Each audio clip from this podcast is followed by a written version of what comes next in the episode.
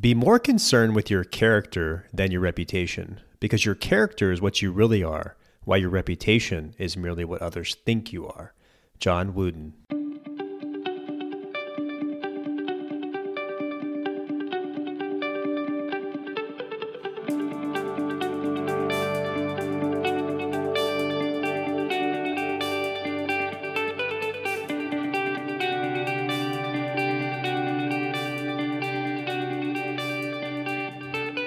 Hey friends and family, I'm Cal and welcome back to a brand new episode of Intentional Living and Leadership, where we help you lead yourself, inspire others, and make the world a better place. I believe that you and I each have a unique contribution to make to the world, and I hope that this podcast can be a place for you to come back, to find community, to help you stay focused and find inspiration in your leadership, and to help you make an impact on your sphere of influence. We normally release a new episode every other Tuesday, but today's episode is a special episode in honor of Veterans Day. I want to wish a very happy Veterans Day to all of the veterans out there. I sincerely thank you for your service and for the sacrifices that you have made and for the sacrifices that your family have made. I'm truly honored today to have two amazing guests on the show. Today, I'm excited to share with you my conversation with Lieutenant General Retired Bob Caslen and Doctor Mike Matthews. They just recently released a new book. It's called The Character Edge: Leading and Winning with Integrity. It's amazing. I highly recommend it,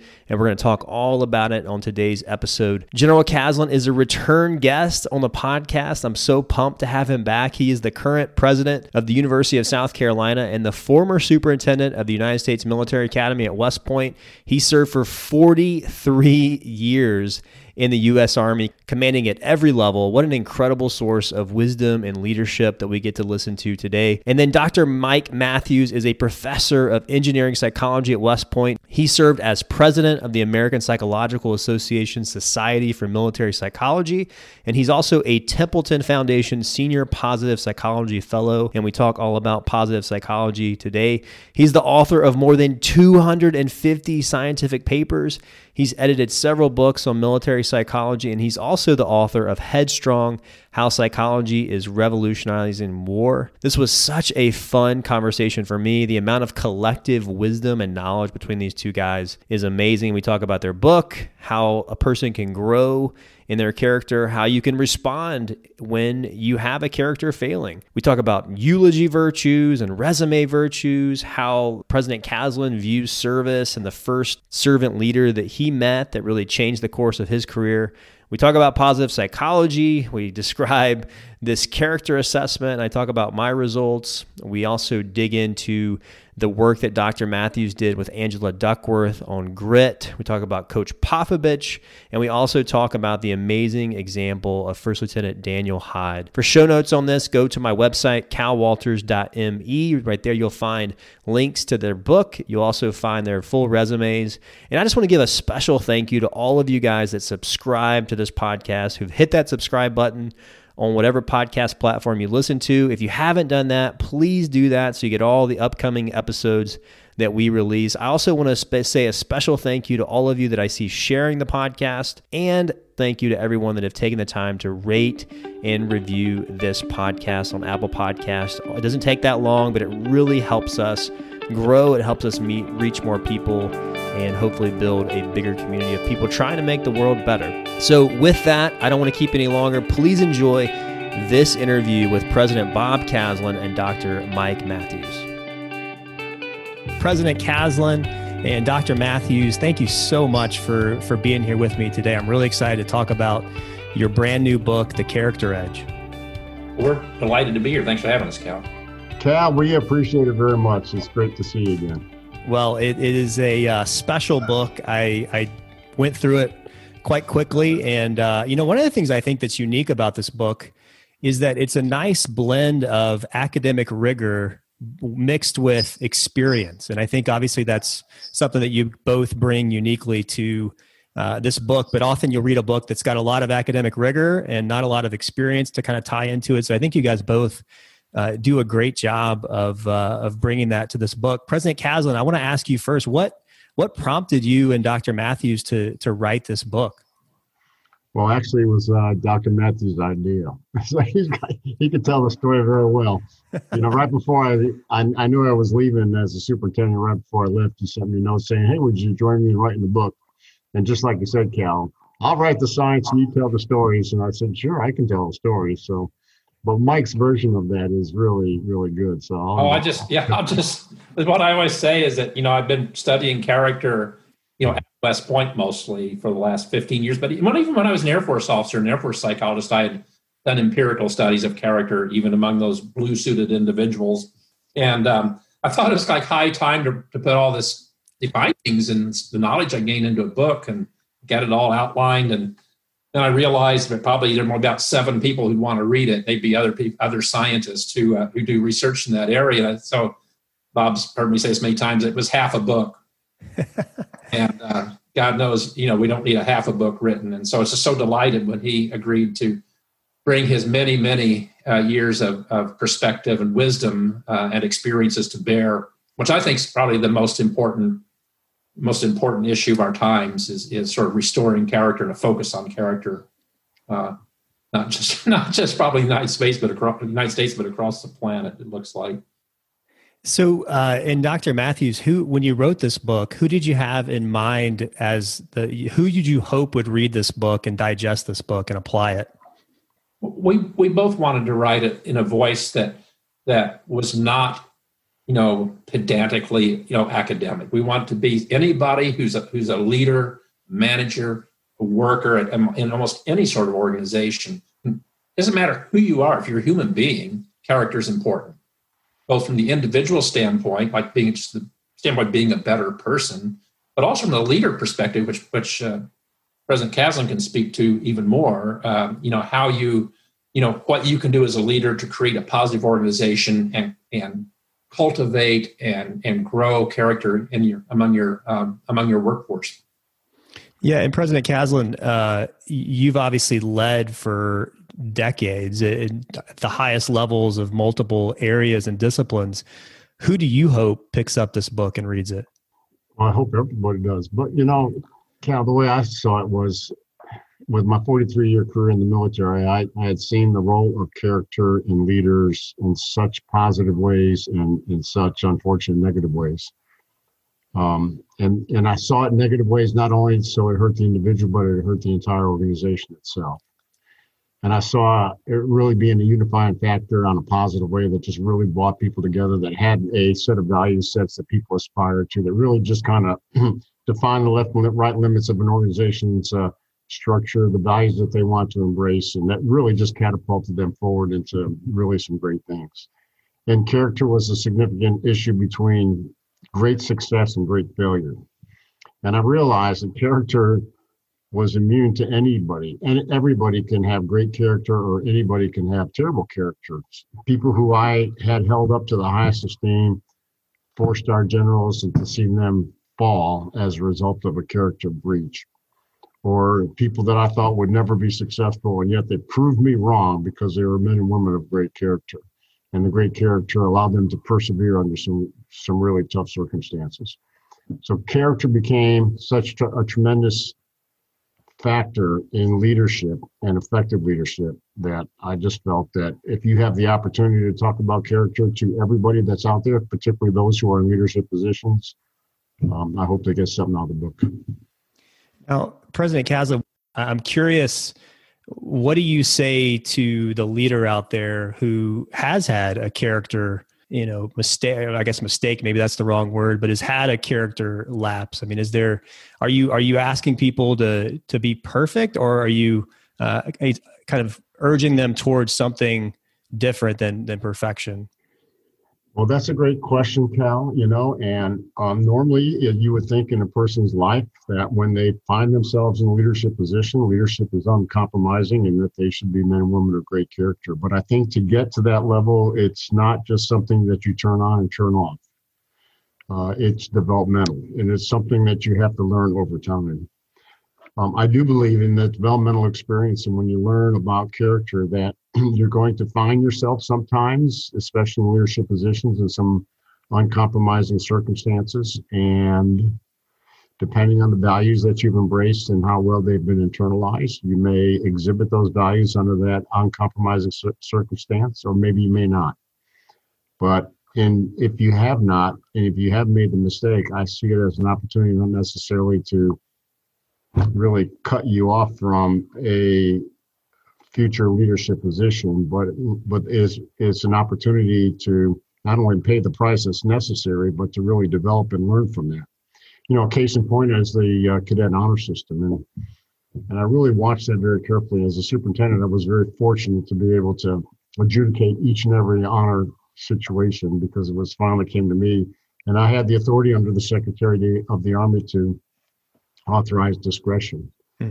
You know, but my point was this, that I knew that men and women would come to the military academy embracing a set of values that they brought with them from their upbringing. It was a result of their families, their, their house, the, who they hung around with, their friends, the teams that they were on. And those values may or may not have been consistent with duty on a country. But I also knew that by the time they graduated and threw their hat in the air on graduation day, duty, honor, and country absolutely had to be internalized. It had to be part of your very essence, because when you are entrusted with America's sons and daughters, America does not expect you to go out there and have defects of character. They expect you to lead their sons and daughters under the most uh, highest set of values of duty, honor, country. And the Army's values, which also include loyalty, duty, respect, and selfless service, honor, integrity, personal courage. But while they're at West Point, there's going to be mistakes. And I think this is a development time. A mistake by a freshman is probably not as treated as severely as a as a defect by a senior or a firstie. You know, you would think that a senior, having been around duty, honor, and country for three plus years, would have internalized this somewhat. So the consequences of that developmental error is going to be a little bit more severe, significantly more severe than uh, if it just came from a freshman. But in all cases, um, there are some incredible programs out there that really force, once you make that mistake, to really force you to really, really reflect on what you did and have some introspection on who you are as compared to who you need to be and why you need to embrace that value set. And that reflection and introspection, particularly with a mentor guiding you along the way, really results in the internalization of a value set that probably would never have been as immense as it was if the mistake hadn't occurred in the first place. It's like breaking a bone. If you break a bone and it heals and heals correctly, the bone is stronger where the break uh, where the break was than the, than it was in the first place. If you have a defective character and you learn and learn from it and and recover from it, your your character will become stronger as a result.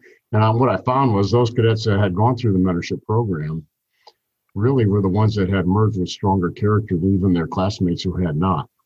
Sometimes the senior in particular who had that character defect ended up in the Army in the enlisted ranks and had to serve a couple of years over there and do the mentorship program as an enlisted soldier in the Army. And then they had to reapply to come back to West Point. And those that came back, I'll tell you what, they were incredible men and women of character, and they were not afraid or bashful to tell their story. And they, as a result, had inspired many other cadets to understand why it was so important to be men and women are leaders of character. Yeah. Wow. And I think what I, what I hear, uh, I was actually listening to uh, a pastor the other day talk about how, you know, in the context of a Christian faith, how Jesus was both a full dose of grace and a full dose of truth at the same time. And I think that, uh, you know, when the idea of, of these aspirational Uh, character qualities, it's a, it's a process. It sounds like to me it is a it is a process. And I, one of the things I love about this book is that it gives the reader so many opportunities to self-reflect, to to think about, uh, and we're going to get into this, this idea of your resume virtues versus your eulogy virtues. You give people an opportunity to really think about their character strengths, to assess their grit. So Doctor Matthews, I'd like to ask you about this concept of the dash. Uh, these resume virtues and the the eulogy virtues. Can you tell us what those what those things are and how that applies to to character? Yeah, absolutely. You know, and it, it may be as as one advances through the timeline of life, Cal, you begin begin reflecting more and more about the meaning of life and and so forth. And when we talk about that hyphen, you know, on your on your on your gravestone, you know, with the years that you live from whatever. I was, we were both, Bob and I both born in nineteen fifty-three. We hope we make it to twenty fifty-three. We'll see. That hyphen accounts for a lot of stuff, you know, and I think most people, if, if you if you really get them to be honest with themselves, you know, if they write their own obituary, uh, they may say a few things like, I had a, a degree in this or that. And, you know, but the really things that really mattered most were not the size of your bank account or, you know, or how many degrees you had or these these sort of, you know, external sorts of, of accomplishments. You see, things you would ordinarily put on a resume, but rather what kind of person you were. Were you kind to others? Did you make others around you better? Um, you know, did, did you make the world a better place by virtue of having been in it through one way or another? And sometimes if you're lucky, you can do that for your career, you know, so a military officer can, can make those around him or her better. A teacher can make those around him or her better. So I guess when I reflect just back in my own life, I think the meaning and the meaning and purpose I derive from my life comes not from having a P H D or from even written a book or published umpteen articles. It comes from helping develop, well, young folks like you, although I don't think I remember you in class, and seeing them grow up and do uh, do wonderful things um, through their lives. And that's that's really what we meant by that. So the so the eulogy ones are are are the ones that I think really matter. I'm curious, Doctor Matthews, what are some of your eulogy virtues? Well, I, I, I, if I say it, then I won't, won't, modesty won't be one of them. Well, please, I'm asking you not to be modest right now. Well, when I take when I take the uh, the values and inventory inventory of strengths, this the strengths test we talk about in the book, it, it says um, uh, forgiveness. You know, I'm a pretty forgiving sort of person. I can, like anybody, I can get my dander up for a short while, but It it goes away real fast. Um, I think I, I do care a lot about others. I've devoted my life to to teaching and developing others, and I'd say those were the you know the main ones without uh, scraping too deep down into this, this barrel. President Caslen, what are some of uh, your eulogy virtues? Oh wow! so uh, you know, you, well, you think about the values similar to virtues of uh, West Point duty on a country, uh, service to country, and and living a life of honor and integrity. And then you think of loyalty. Um, I, I think the big S in there, selfless service. You know, that you would just like, just like Mike had said, that you commit your life and you dedicate your life to the betterment of others. And that whole issue of selflessness and servant leadership is, I think, a critical virtue that um, all of us aspire to. Uh, President Caslen, I'm because I, I obviously you have led in a very servant-oriented for so long. I mean, when you reflect back on your life, where do you think that comes from for you? I mean, is, is it maybe going back to what you observed as a child, or, or where did you kind of get this love of service and love of of leadership? Yeah, no, I think, um, you know, that's a great question. And frankly, that's why I'm here again. So after I finished being the superintendent of the president of West Point, I found that I had a hunger to still serve and to develop the future generation of America or a local community or a state's community or whatever. So that's why I'm back into higher education. I, you know, I think uh, from my my faith, my personal faith, there's a great uh, parable, not a parable, it's actually a story. I think the mother of uh, two of uh, Jesus' disciples came up and said, I'd love these two sons of mine to be on your left hand and on your right hand when you come to your kingdom in heaven. And he said, and, and Jesus said, no, you can't. It doesn't work that way. He said, the greatest among you is the servant among you. And I really reflected on being a servant. And what does it mean to be a servant? And what does it mean to be a servant in leadership?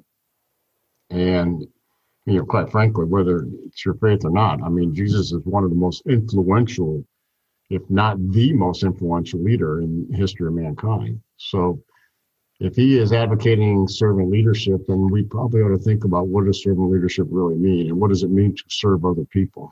And that doesn't mean you coddle them. That doesn't mean you... you know, you lower standards. It means servant leadership is that you lead from the front. You lead side by side, shoulder to shoulder to enable people to achieve the standard. It's not lowering the standard to where they are. It's leadership to get them to that standard. And whatever obstacle is in their way, you teach them, help them, and lead them through that obstacle to go over it, around it, or just or just blow it up and then continue moving forward. You know, that's what leadership's all about. And sometimes what do they need? They need a good size twelve in the backside, you know, and, you know, that's what you got to do. But, um, and, and it's that hard love is what sometimes they need. But servant leadership is all about understanding the needs of people to achieve something bigger than what they think they can achieve, and that you provide the leadership necessary to get them there. Who, when you reflect back, who was the first servant leader that you remember observing? Oh, wow. um, no, I had a, well, you know, I think when I graduated and I said I was going to do my five years and get out of the Army, um, my first battalion commander, actually my second battalion commander, now passed away. Um, just an incredible leader, an incredible man. But he, to me, was uh, the epitome of servant leadership. And what he ended up doing was motivating me to stay in the Army. So he completely flipped me from wanting to leave in five years to staying in to forty-three years. You know, I the, the person who was going to be the first one to leave out of his class, to leave the military out of his entire class, ended up being the guy who was the absolute last person to hang up the uniform in his entire class. But I would attribute it to my um, second battalion commander, uh, who was just an incredible guy and servant leader. Yeah. What do you, what stands out to you about him when you think about his leadership? Uh, oh, he, well, first of all, he knew all of us. He spent time with us. He, um, he, we even had like these professional development things. And, and then we got involved in doing that and all, and, you know, and, and it, it, he was an incredible guy. And I actually, um, I remember he put us through all the, I mean, some really tough training exercises. And I ended up being, as a lieutenant, one of his company commanders. And uh, he would come out there in the middle of the night and just spend hours with us, just kind of coaching you along and encourage you and stuff like that. And he was really great. Yeah. I love that, because I think so often uh, as people in an organization, you can feel anonymous. You can feel like no one cares about you. And I've heard you talk about this, President Caslen, that the most important quality of a leader is just to show that they care. Uh, and I love that, just this idea of just getting to know your people.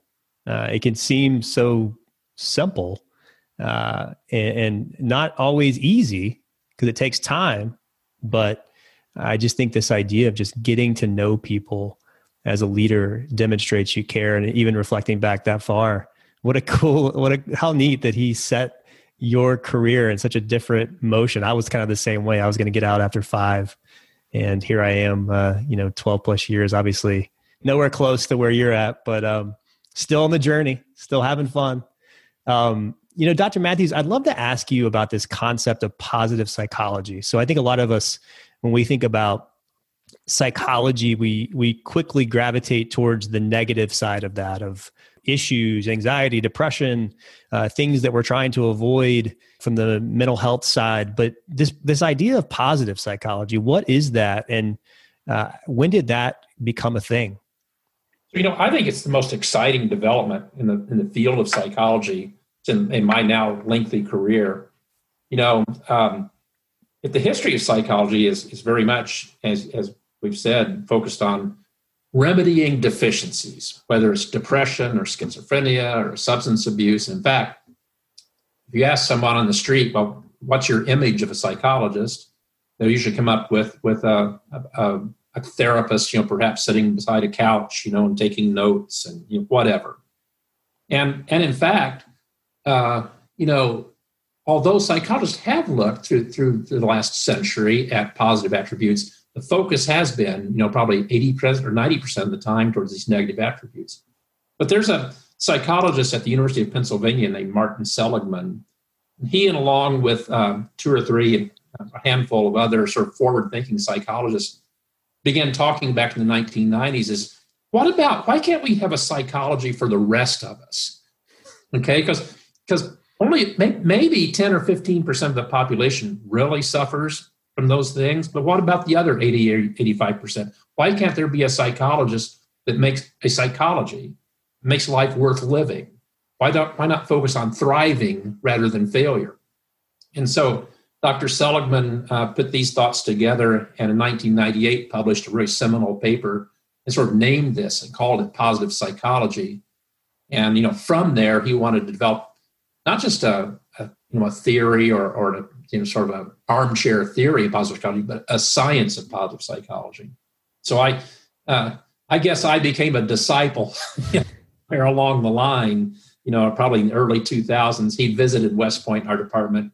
I'd known of his work, you know, since I was a graduate student back in the seventies. For me, it was like meeting Freud, you know, it was a big deal.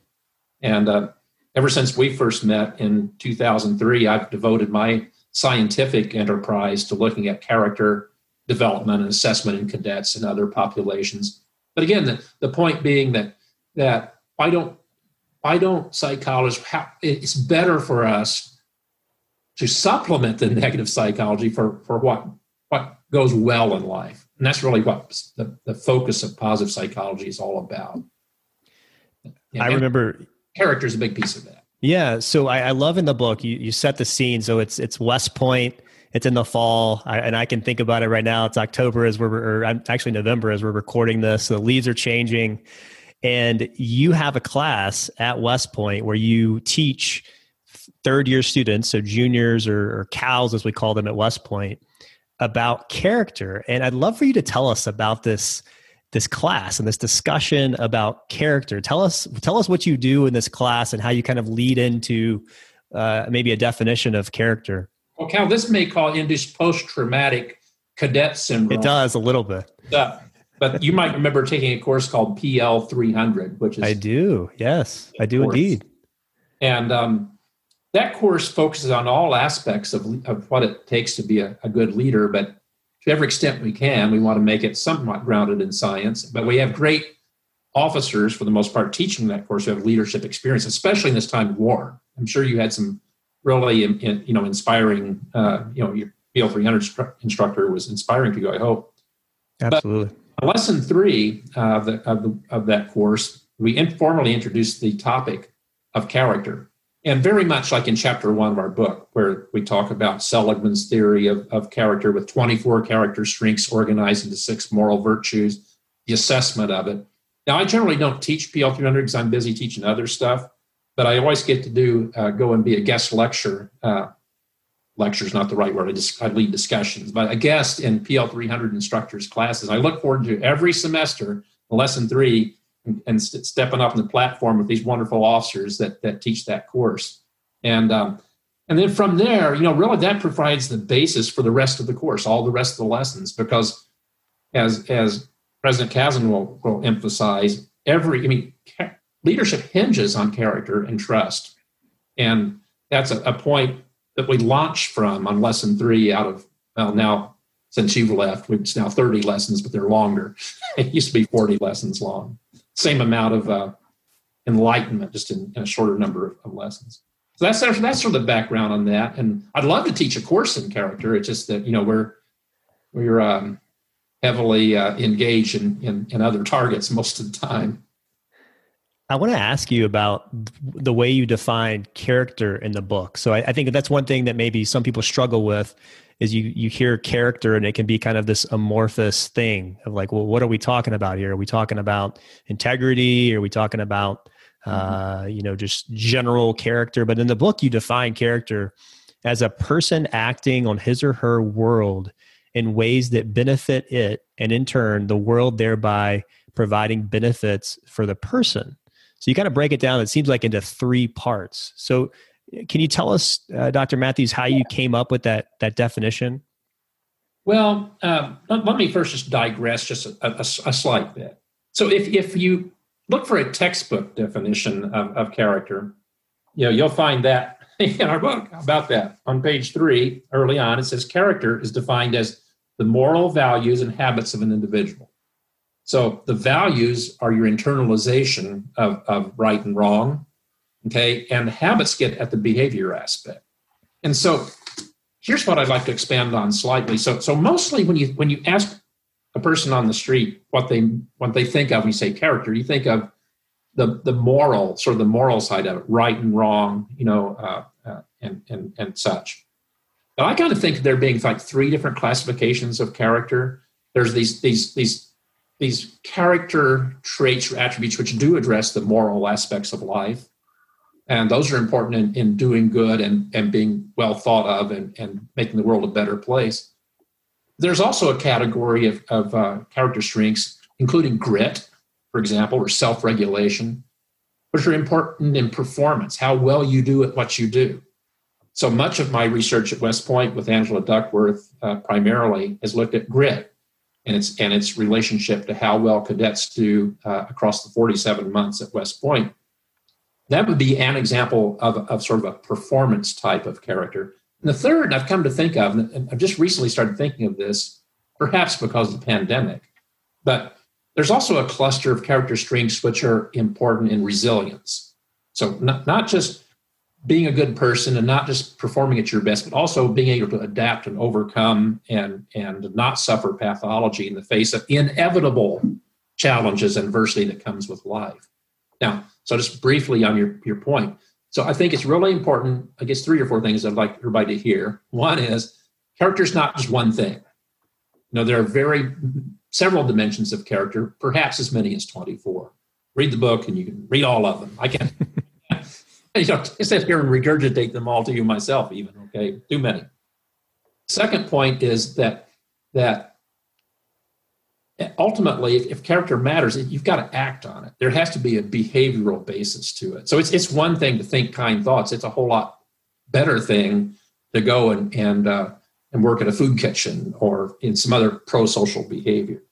So when you do that, the second element that you brought up is you're doing good things for others, making life better for others. But the beautiful secret of it all is that when you do that, it makes you stronger and gives you meaning and purpose in life as well. So it's a A positive, a positive feedback loop in that respect. And is there scientific backing for that idea of of when you do good for others, it ultimately benefits you? A whole bunch, yeah. So so yeah. So so one of the things when I when I talk to groups about, well, how do you cope with things like the pandemic? And the one thing is is it comes back to what President Caslen said about being selfless service. You quit thinking about me and start thinking about others and start doing good for others. And there's so many ways to do that, okay, that um, that ultimately has this effect of, of boosting your self-esteem, your confidence, and and just sort of your you know, self-evaluation of the type of person you are. But there is a, it's referenced in the book, and, and um, I could probably give you a paper with seventy references on it about all the good things that accrue. The people who go out and, but the Boy Scouts and Girl Scouts knew that, right? Like do a good deed every day.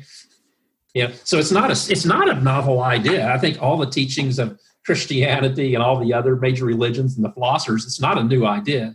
It's just now we have a little bit of a science to back it up. So I took the Values in Action Inventory of Strengths assessment. And let me just tell y'all what I got. Uh, so these are my top strengths. Top strength was forgiveness and mercy. Uh, my second strength was spirituality, sense of purpose, and faith. My strength number three was kindness and generosity. Strength number four was curiosity, interest in the world.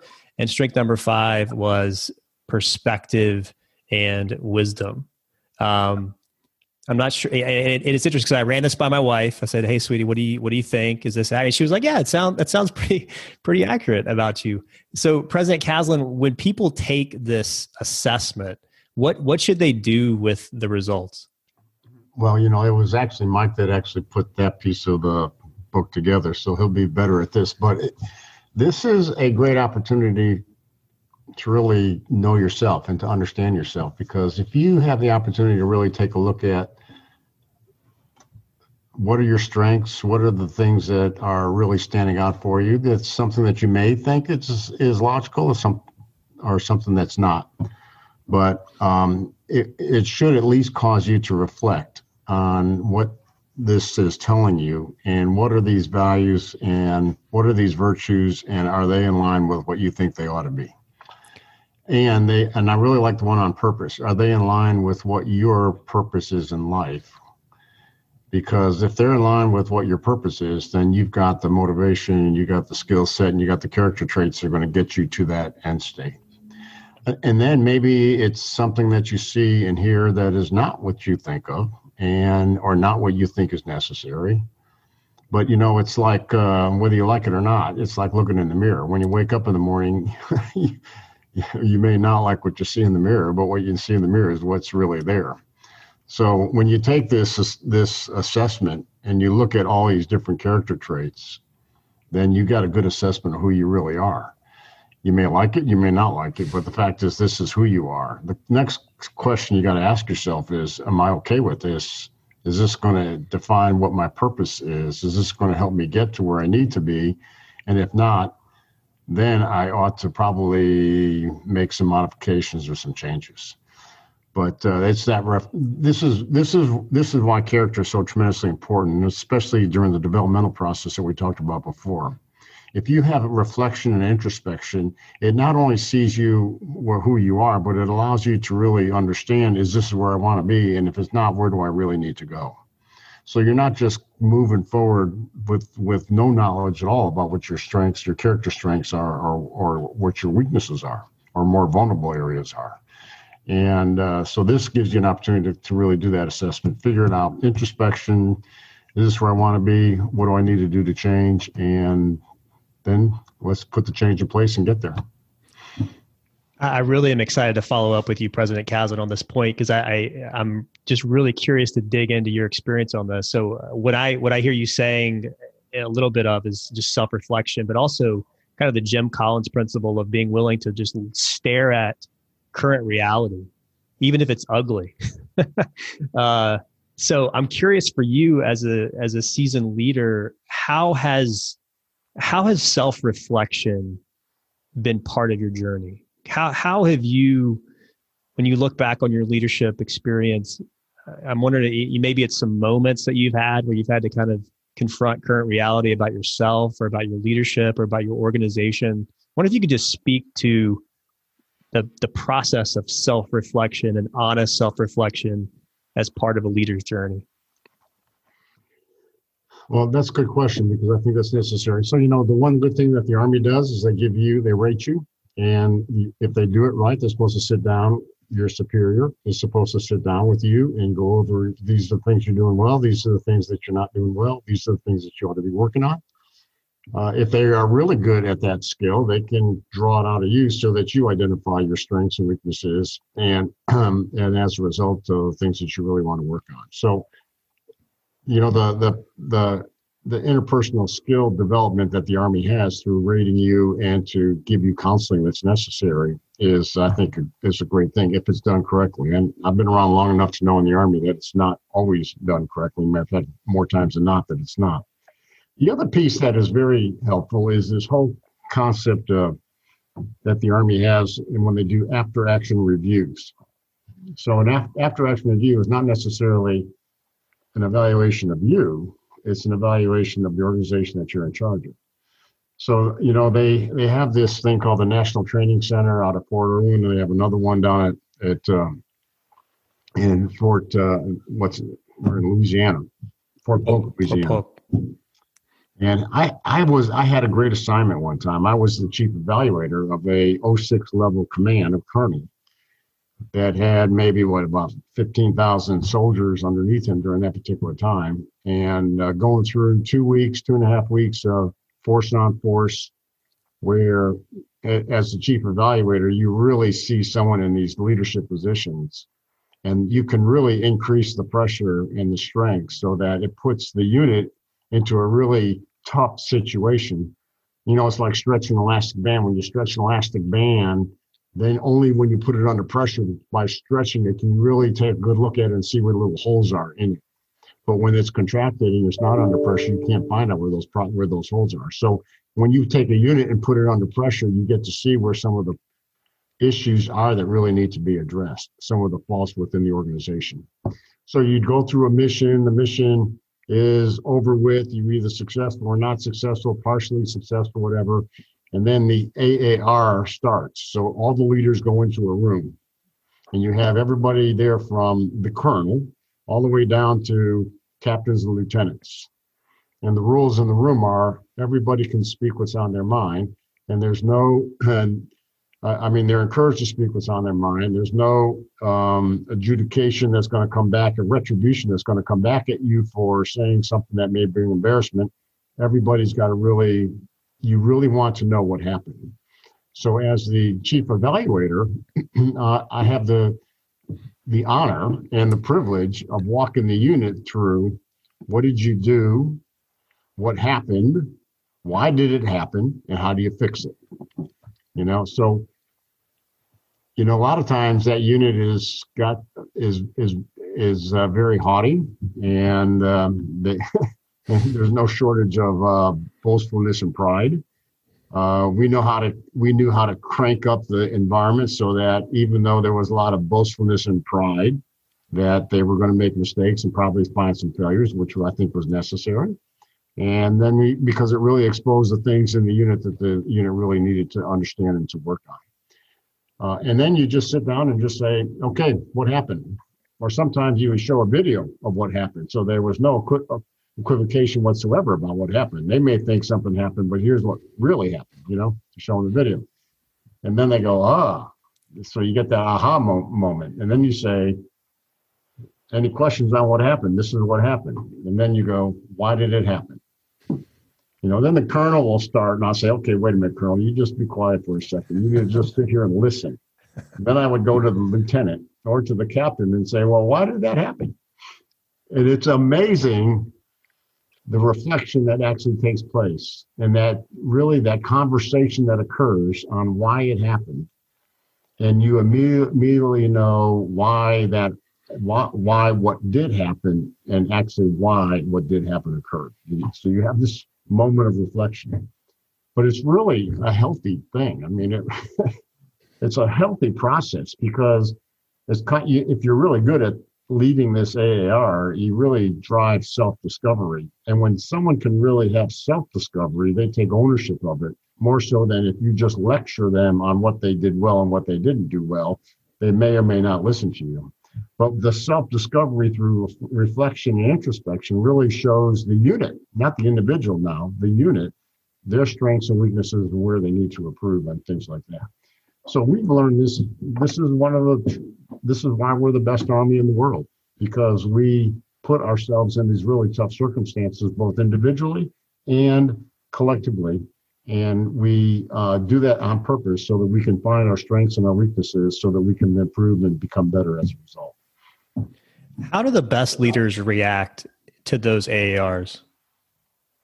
The best leaders will take it with um, with modesty and humility, and will learn.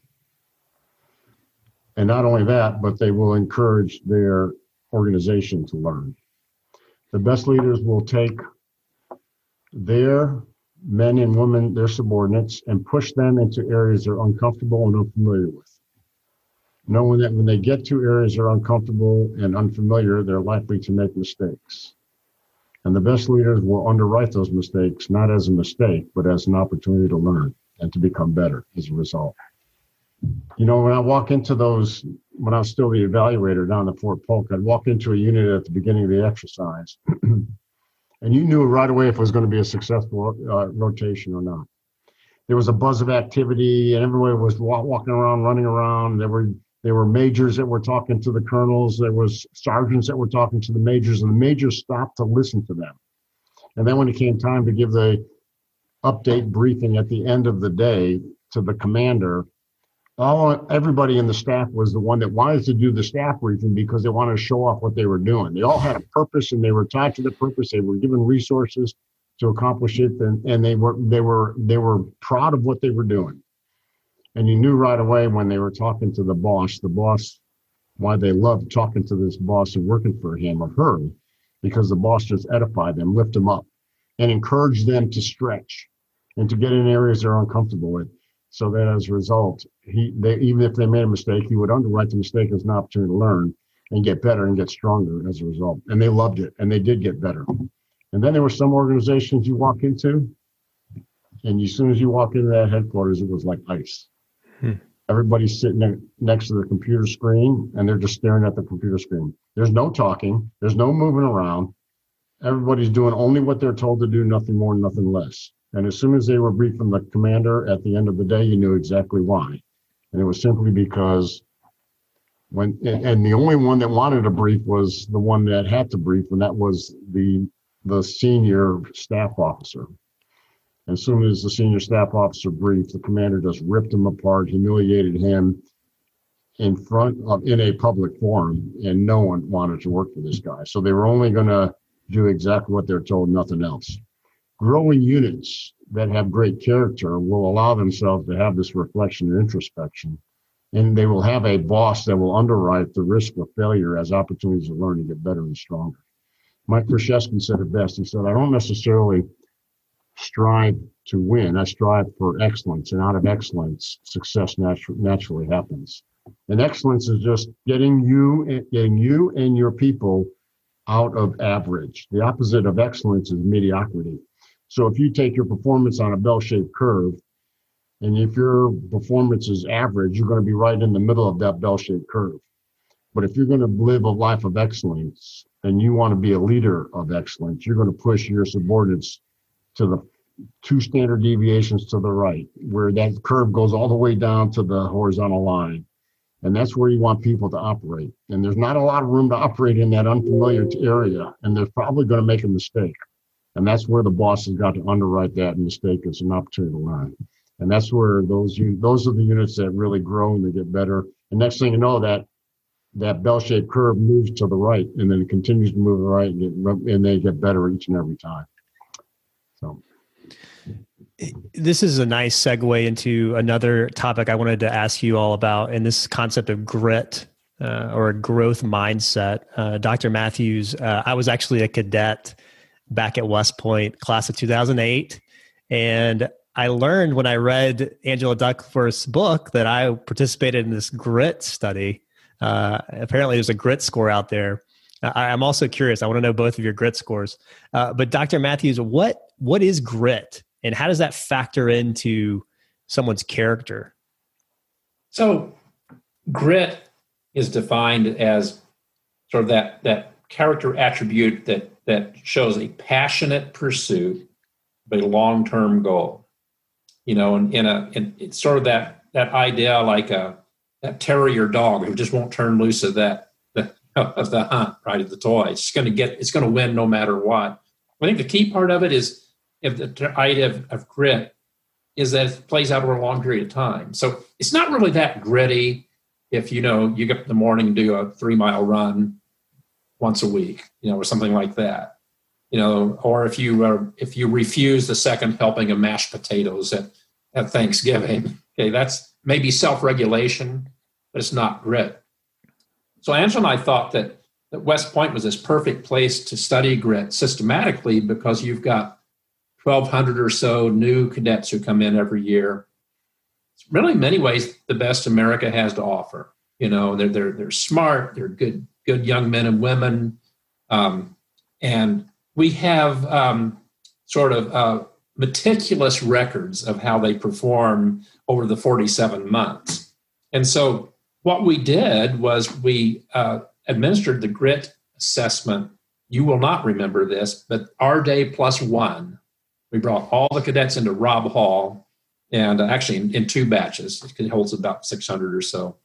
And among the many other questionnaires you finished was this grit. And then we calculate the score, apology through forty-seven months and actually beyond, and uh, and and found that grit is extremely important. In fact, it's the only thing that predicts. And by the way, just Angela and I have verified this on ten-year data set now with over eleven thousand cadets. We just published that about a year ago uh, this month.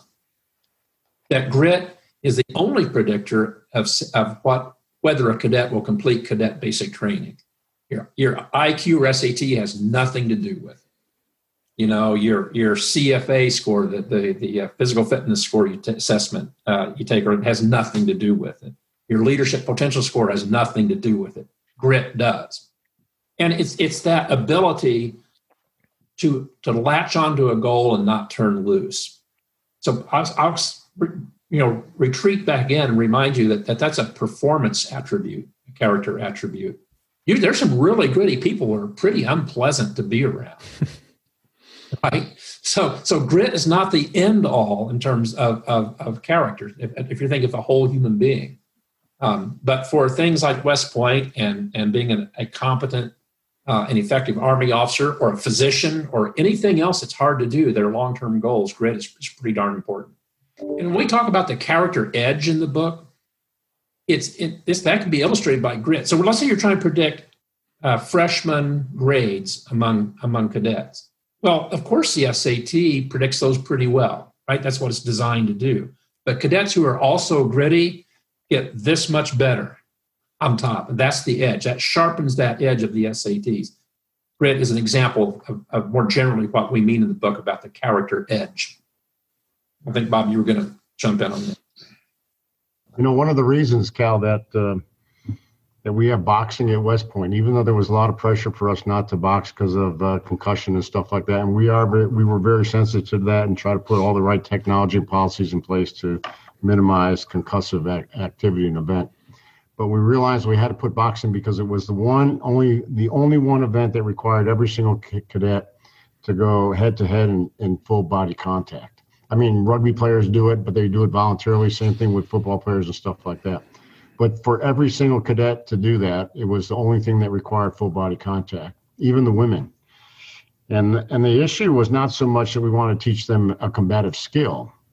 We had to teach them how to deal with fear and how to overcome fear, because it has such a transforming and a transformative Uh, uh, play once they once they graduate, because graduate when they graduate and they're given the responsibility to lead America's sons and daughters in the crucible of ground combat, they have to lead in fear.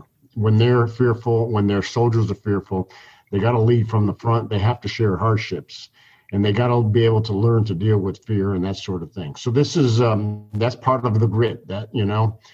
And it's part of the developmental experience. And it's one of those necessary characteristics of character that is not just a moral aspect, but a physical aspect to succeed, in our case, to have the outcome of, of dealing with fear and leading in the crucible of ground combat operations. It, President Caslen, even just hearing you mention boxing kind of caused a little bit of anxiety in me. Just thinking back to, I mean, I could picture walking in there and, and getting ready and having that fear of getting punched in the face. And, you know, there were so many examples at, at West Point where you have that fear. I remember the I O C T. I was so terrified of, uh, you know, that that feeling at the end, which is the this indoor, for those that aren't familiar with West Point, it's this indoor obstacle course where I'm convinced there's something in the air in that gym or something. You you can't breathe at the end of it. Uh, but but there's something about those experiences where you you do it, you feel the fear, you do it, and then at the end you're like, okay, I survived that. Like, it didn't kill me.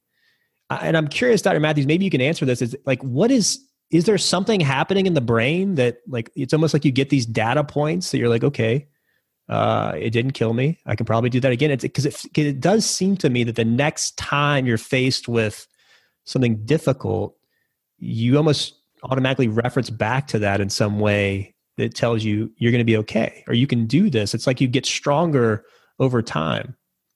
I'm going to give you a pointy-headed scientist answer. Okay, won't be that's what I'm looking for. It won't be as interesting as Bob's examples, but you know, there's a lot of, I mean, years and years of research in psychology done, even with animals. Or if, or if you're trying to teach a, a person or even a, an animal to be persistent, they have to experience frustration, and sometimes that's fear.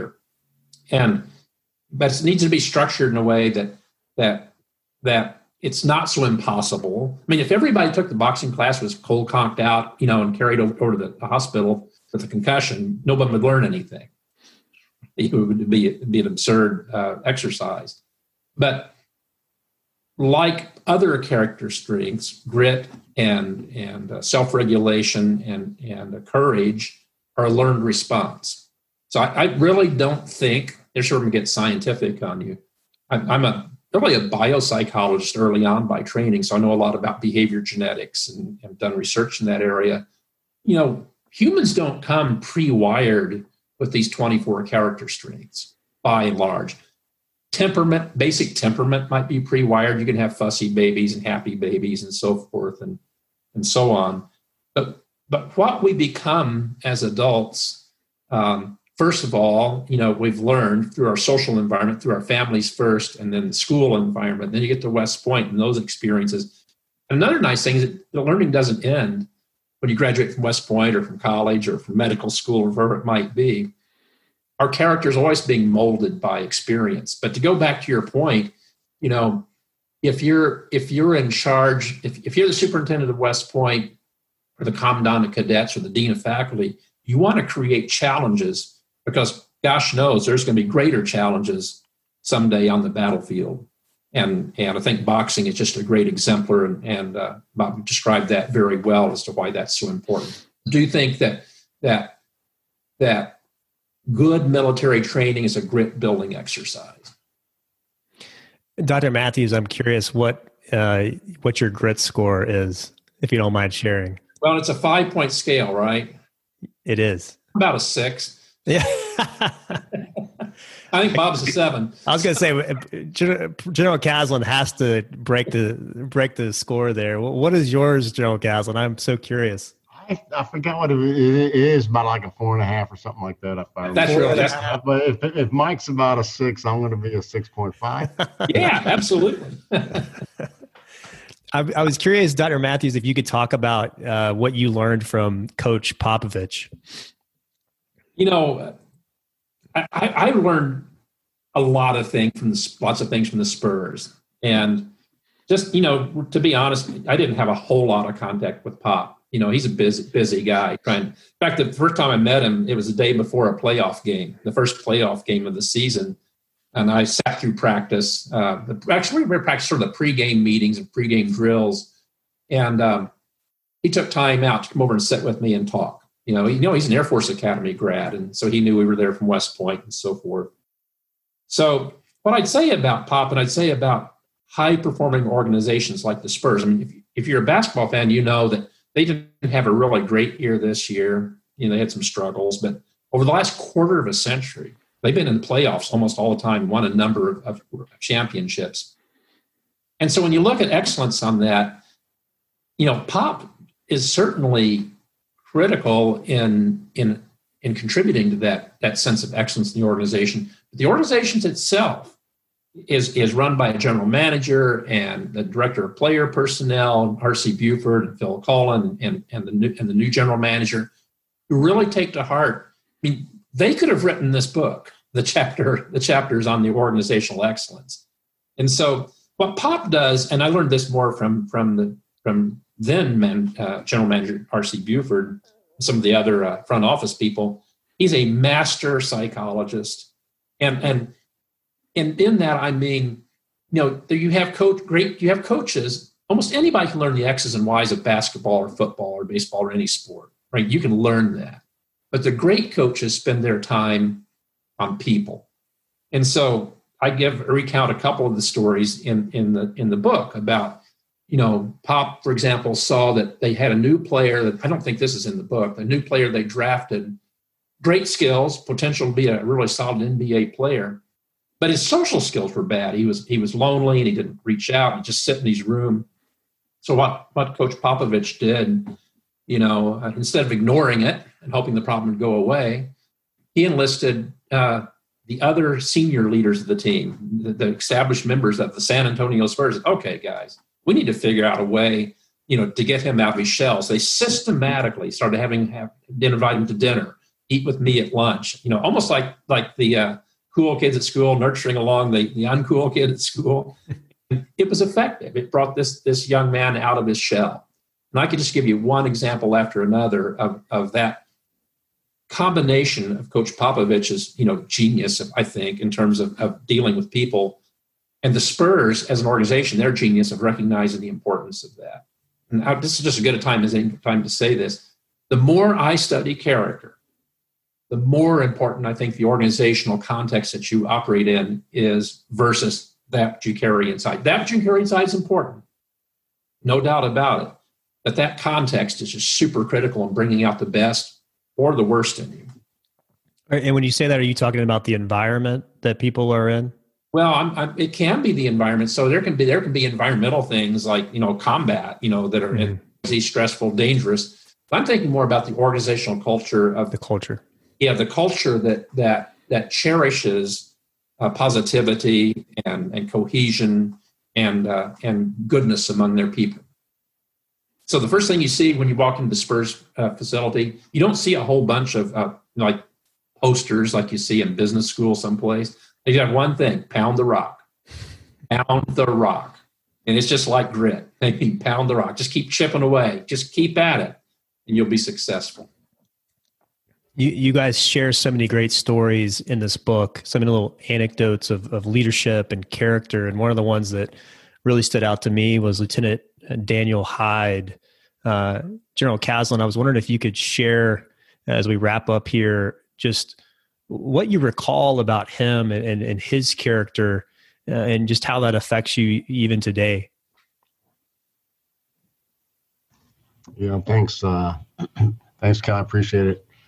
Well, I wrote about Dan Hyde because I never want to forget his, forget him, nor I want to forget his sacrifice. And the more you tell the story of Dan Hyde, the more I hope it will inspire other men and women.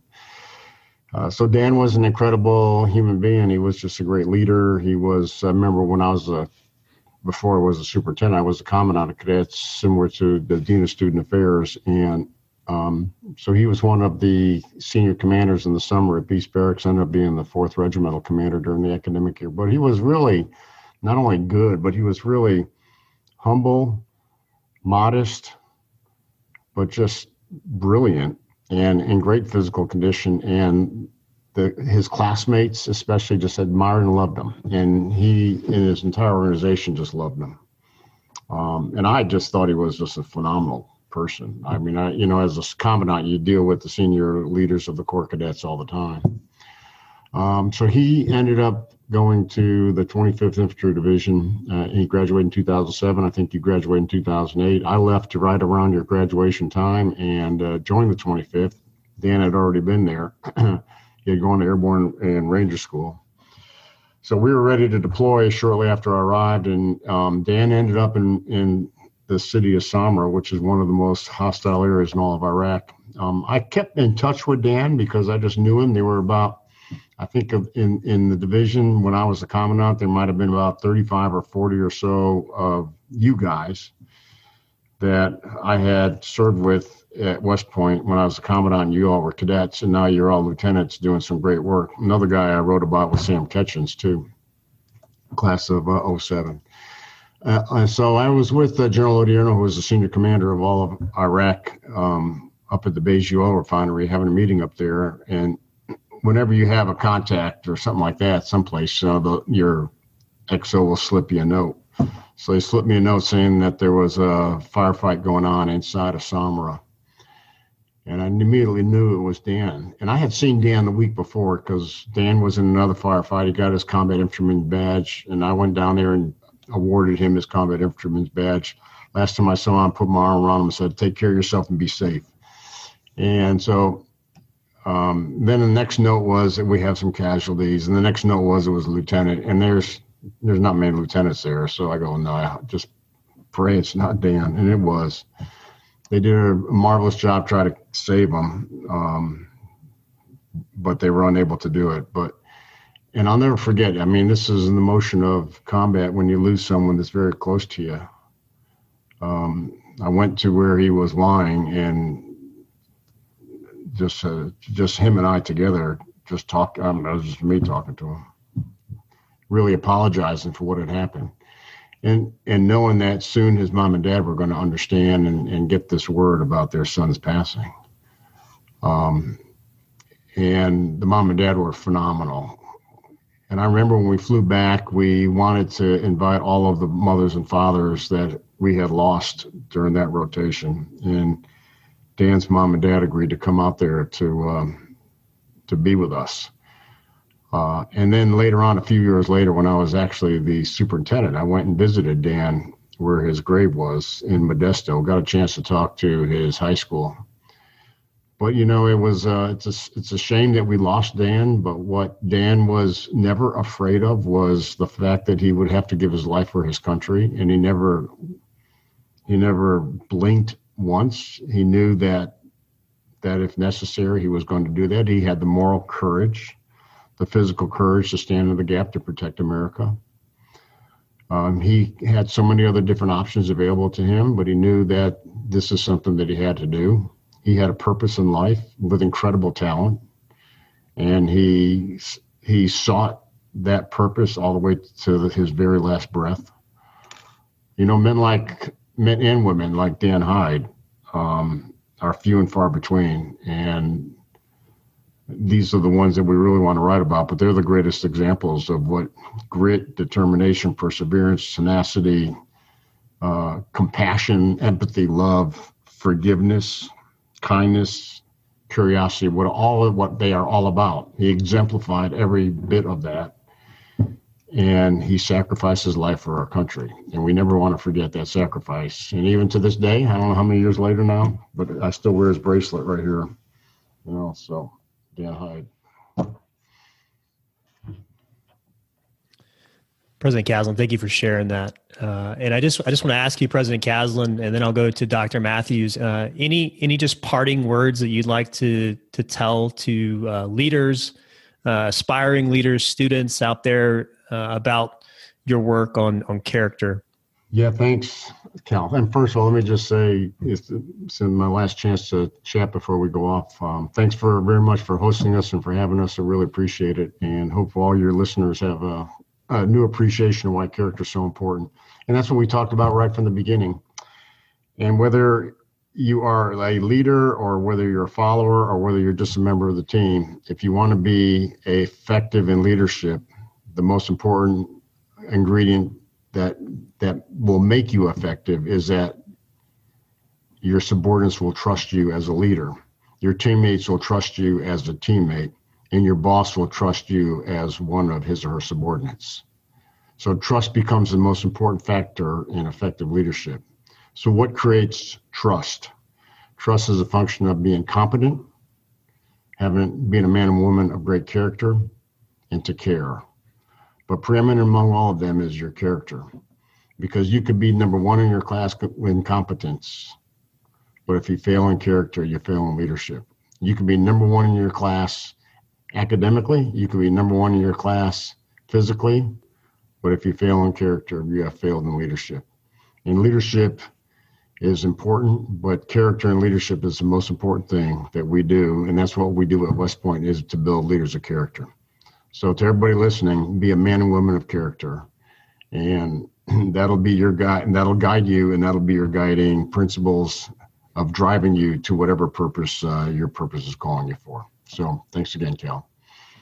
Well, thank you, sir. And uh, uh, I'm going to give you the last word here, Doctor Matthews. Uh, but I, I just to all the listeners out there, I just want to thank you for tuning into this conversation. To both of you gentlemen, I just want to thank you both for writing this book, for taking your life's work and, and sharing it with the rest of the world. And I, I hope that all the listeners out there, I'll put show notes to the book link, The Character Edge, Leading and Winning with Integrity, Uh, at my website, cal walters dot m e, and on social media. Uh, Doctor Matthews, if you could just uh, give us some parting words, uh, if you if you don't mind.